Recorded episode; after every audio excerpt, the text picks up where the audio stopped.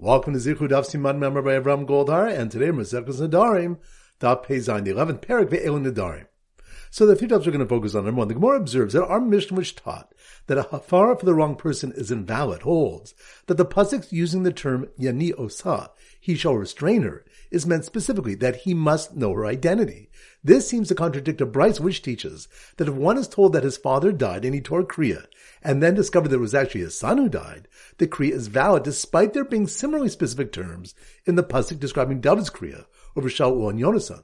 The Gemara answers that the Brisa of Kriya should be interpreted that he was not told which of his relatives had died. He assumed it was his father, but was not certain.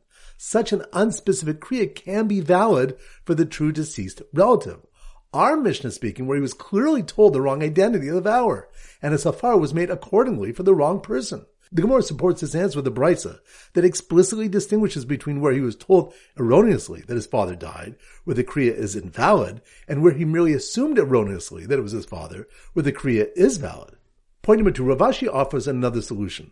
The brisa which validates a kriya done for the wrong person is when the truth was discovered, betoch kadei dibor, within the time required for an utterance, meaning the amount of time necessary to say, Shamalech Rebbe. Just as one can correct or retract a statement within this time period, an action such as kriya is also considered to continue for this time period, and thus qualifies as a kriya for the correct person.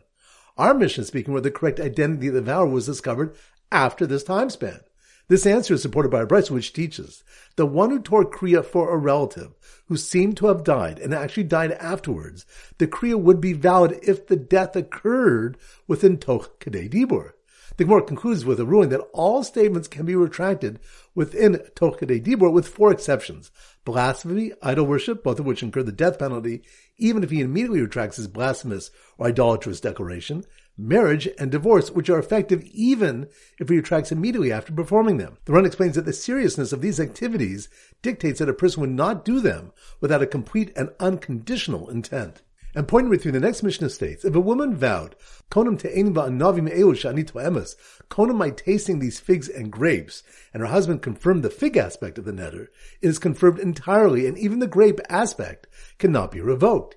If he revoked the fig aspect of the neder, it is not revoked until he revokes the grape aspect as well. The Ran explains that although the Hafara permits the figs, the grapes remain prohibited until he revokes them directly. The Ran also offers an alternate explanation. The Gemara says that our Mishnah is the opinion of Rabbi Yishmael, but Rabbi Akiva holds, based on the Torah comparing Hafara and Akama, that just as a partial Akama affects a complete confirmation, so too a partial Hafara revokes the entire neder. A third opinion is quoted from the Chachamim saying, just as a partial hafara only voids the aspect which he revoked, so to a partial hakama only confirms the aspect that he confirmed. So once again, the three points are number one. The Gemara observes that our Mishnah, which taught that a hafar for the wrong person is invalid, holds that the pasuk's using the term yani osa, he shall restrain her, is meant specifically that he must know her identity. This seems to contradict a Brisa which teaches that if one is told that his father died and he tore Kriya, and then discovered that it was actually his son who died, the Kriya is valid despite there being similarly specific terms in the pasuk describing David's Kriya over Shaul and Yonasan. The Gemara answers that the Brisa of Kriya should be interpreted that he was not told which of his relatives had died. He assumed it was his father, but was not certain. Such an unspecific Kriya can be valid for the true deceased relative. Our Mishnah speaking, where he was clearly told the wrong identity of the vower, and a hafar was made accordingly for the wrong person. The Gemara supports this answer with a brisa that explicitly distinguishes between where he was told erroneously that his father died, where the kriya is invalid, and where he merely assumed erroneously that it was his father, where the kriya is valid. Point number two, Rav offers another solution. The brisa which validates a kriya done for the wrong person is when the truth was discovered, betoch kadei dibor, within the time required for an utterance, meaning the amount of time necessary to say, shamalech Rebbe. Just as one can correct or retract a statement within this time period, an action such as kriya is also considered to continue for this time period, and thus qualifies as a kriya for the correct person. Our Mishnah speaking where the correct identity of the vower was discovered after this time span. This answer is supported by a Brisa which teaches the one who tore Kriya for a relative who seemed to have died and actually died afterwards, the Kriya would be valid if the death occurred within Toch Kadei Dibur. The Gemara concludes with a ruling that all statements can be retracted within Toch Kadei Dibur with four exceptions. Blasphemy, idol worship, both of which incur the death penalty, even if he immediately retracts his blasphemous or idolatrous declaration, marriage, and divorce, which are effective even if he retracts immediately after performing them. The Ran explains that the seriousness of these activities dictates that a person would not do them without a complete and unconditional intent. And pointing through the next Mishnah states, if a woman vowed, Konam te'enim va'anavim elu shani to'emes, Konam my tasting these figs and grapes, and her husband confirmed the fig aspect of the neder, it is confirmed entirely, and even the grape aspect cannot be revoked. If he revoked the fig aspect of the neder, it is not revoked until he revokes the grape aspect as well. The Ran explains that although the Hafara permits the figs, the grapes remain prohibited until he revokes them directly. The Ran also offers an alternate explanation. The Gemara says that our Mishnah is the opinion of Rabbi Yishmael, but Rabbi Akiva holds, based on the Torah comparing Hafara and Akama, that just as a partial Akama affects a complete confirmation, so too a partial Hafara revokes the entire neder. A third opinion is quoted from the Chachamim saying, just as a partial Hafara only voids the aspect which he revoked, so too a partial Akama only confirms the aspect that he confirmed. All right, so now we go to our Siman Pei and this Simon was suggested to us by Binyamin Michel from Boca Raton and by Eli Behar from Ramat Beit Shemesh. They both suggested the Pei is a golden Pez candy dispenser. So here goes. The husband who did hafara for the wrong person mistakenly did kriya on the wrong person as well, using a golden Pez candy dispenser, but was informed Toch Kadei Dibur that in fact it was his wife whose neder he had tried to partially revoke, which prohibited her to both fig and grape. Pez candies. Once again in slow motion. The husband who did hafar for the wrong person mistakenly did kriya on the wrong person as well, using a golden Pez candy dispenser. Golden Pez candy dispenser? That must be more Daf Pei Zayin. Golden Pez candy dispenser. The husband who did hafar for the wrong person mistakenly did kriya on the wrong person as well, using a golden Pez candy dispenser, which reminds us, our Mishnah which taught that hafar for the wrong person is invalid holds that the pasuk's using the term yani osa, he who shall restrain her, is meant specifically that he must know her identity. This seems to contradict a Brisa which teaches that if one is told that his father died and he tore kriya, and then discovered that it was actually his son who died, the kriya is valid, despite there being similarly specific terms in the pasuk describing David's kriya over Shaul and Yonasan. The Gemara answers that the Brisa of Kriya should be interpreted that he was not told which of his relatives had died. He assumed it was his father, but wasn't certain such an unspecific kriya can be valid for the true deceased relative. Our Mishnah speaking where he was clearly told the wrong identity of the vower, and his hafar was made accordingly for the wrong person. So the husband who did hafar for the wrong person mistakenly did kriya on the wrong person as well, using a golden Pez candy dispenser, but was informed toch kadei dibur that in fact it was his wife, which reminds the Gemara brings a ruling that all statements can be retracted within toch kadei dibur with four exceptions blasphemy, idol worship, both of which incur the death penalty even if he immediately retracts his blasphemous or idolatrous declaration, and marriage and divorce, which are effective even if he retracts immediately after performing them. The Ran explains that the seriousness of these activities dictates that a person would not do them without a complete and unconditional intent. So the husband who did hafar for the wrong person mistakenly kriya on the wrong person as well, using a golden Pez candy dispenser but was informed toch kedei dibur that in fact it was his wife, whose neder he tried to partially revoke, which prohibited her to both fig and grape, Pez candies. Which reminds us, the Gemara brings a three-way as whether a partial akama confirms the entire neder, and if a partial afara revokes the entire neder.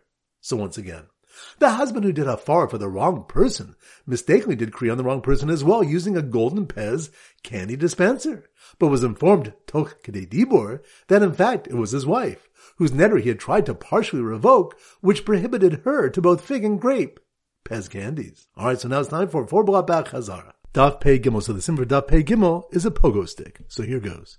The husband was made for completely in the naziris of his wife. The pogo stick champion pogo stick. That must be on Daf Pei Gimel. The husband was made for completely the naziris of his wife, the pogo stick champion, so that she could drink her power grape drink with grape seeds and skins, which reminds us, Rav Yosef explained, a naziris or chasayin. There's no halfway naziris. The Rosh explains that a wife's original neder of naziris is a single neder encompassing all the prohibitions of Naziris. So the husband's hafara, part of the Naziris, avoids the entire neder. In contrast, the neder from two loaves is essentially two separate nadarim. So the husband's hafara of one does not dictate the voiding of the other. So the husband was made for completely the naziris of his wife, the pogo stick champion, so that she can drink her power grape drink with grape seeds and skins. Watch her jump over the sad nazir bemoaning that nobody would bury him because he doesn't bury others, which reminds us, a nazir refraining from tuma does indeed cause discomfort, so the husband can revoke a wife's neder. As Rameir taught, what's the meaning of the pasuk v'haka yiten alibo, and the living shall take it to heart? One who eulogizes others will be eulogized. One who cries over others will be cried over, and one who buries others will be buried. Refraining from these activities will deprive her of these benefits. So the husband was made for completely the naziris of his wife, the pogo stick champion, so that she could drink her power grape drink with grape seeds and skins. Watch her jump over the sad nazir bemoaning that nobody would bury him because he doesn't bury others, and he proudly waited at the finish line with some leket for her to take because he could not be made for a neder of konum shani nenen labrius, which reminds us the next Mishnah teaches konum shani nenen labrius in hafer. If she said konum by benefiting from people, he cannot revoke it, and she can benefit from leket shechem because they're ownerless. Daf Pei Dalid. So the Zimmer Daf Pei Dalid is a launch pad. So here goes. The woman who vowed, I am removed from all Jews, which included her husband whom she put in a spaceship on a launch pad, launch pad. That must be Daf Pei Dalid.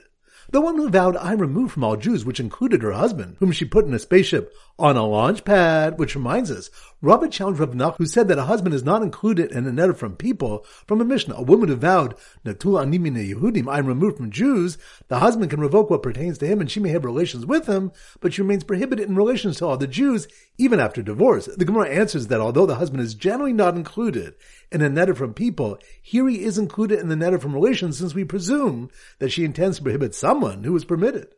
So the woman who vowed, I'm removed from all Jews, which included her husband, whom she put in a spaceship on a launch pad, went off to collect some Meiser Aniba, the granary, which reminds us, our Mishnah allows one who is prohibited in benefits from all people to receive Lechut Shulchan because they are ownerless.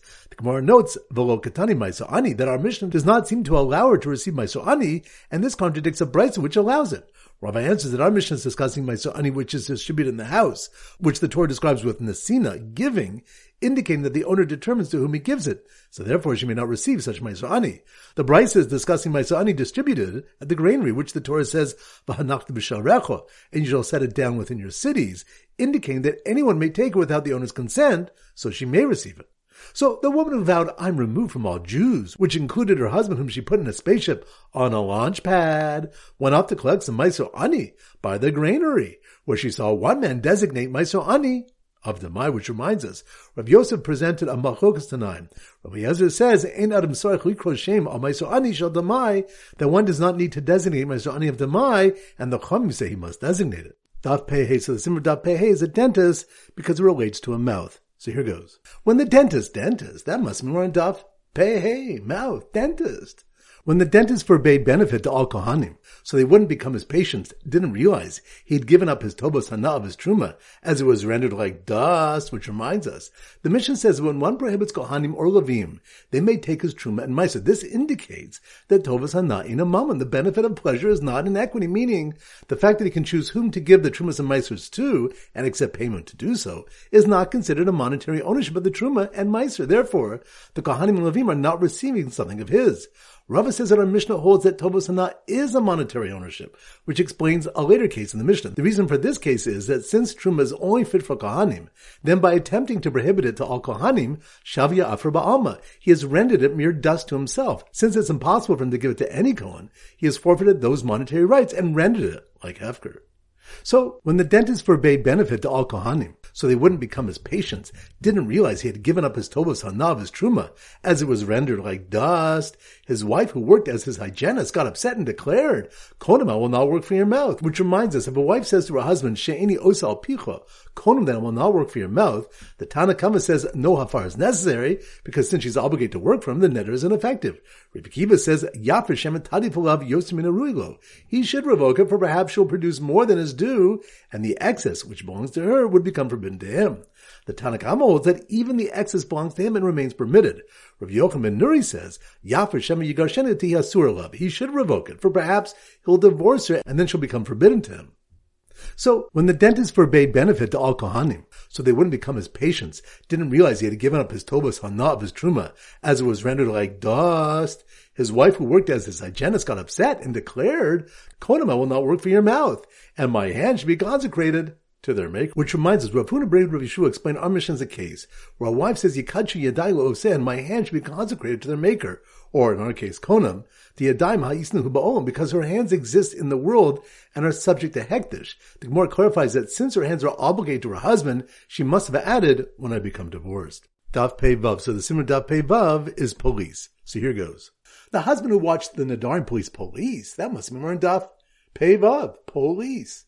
The husband who watched the Nadarim police put handcuffs on the hands of his wife, who forbid them to him after he was Makdish, his pledged field, and then redeemed it, which reminds us. The Gemara said that a woman can make a neder to forbid her hands to her husband, for after her divorce, her hands, although obligated to her husband, are in existence, and such a neder can be said to take effect in the future. The Gemara attempts to compare this case to a pledged field, where the lender may take its fruits, where the borrower declares it should be hektish, and then he redeems it, which is effective. This comparison was rejected because it's within the power of the borrower to redeem it as opposed to the woman who cannot divorce herself. So the husband who watched the Nadarim police put handcuffs on the hands of his wife, who forbid them to him after he was Makdish, his pledged field, and then redeemed it, got so confused when she broke out from the cuff saying that a konim is like Hektish and his mafkia the shibud, which reminds us. Rav Ashi finally answers that a konim is able to take effect on her hands even while they are obligated to her husband. Konim, which cannot become permitted through redemption, is similar to a hektish of Kedushas Haguf, physical sanctity about which Rava taught. Hektish, chametz, v'shichrur, mafkin midei shibud. Hektish, chametz, and freeing a slave release property from a lien. For example, if one designated his ox to be collected for a loan and subsequently declared it a korban, the hektish removes the lien from the ox and the loan must be collected from elsewhere. So the husband who watched the Nadarim police put handcuffs on the hands of his wife, who forbid them to him after he was Makdish his pledged field, and then redeemed it, got so confused when she broke out from the cuff saying that a Kodim was like Hektish and his Mafkia the Shebud, that he mixed up his wife's neder on grapes for his daughter's neder on figs. Which reminds us, the next Mishnah states, Nadri Ishtu Savasha Nadri Bito of his wife vowed, and he thought that his daughter vowed, or the reverse, or she vowed from figs, and he thought she vowed from grapes, or the reverse. Harzi Yaksu Yafer, his hafar is invalid, and he must revoke it again, since the hafar was made under incorrect information, either about who made the neder or what the neder was about. Alright, so now it's time to conclude with our pop quiz of 10 questions. Number one, which stuff did we discuss that a hafara made based on incorrect information is invalid? That's on Daf. Pevav. Good number two, which daf to be b'machokas tanaim if meiser ani of demai requires verbal designation? That's on daf.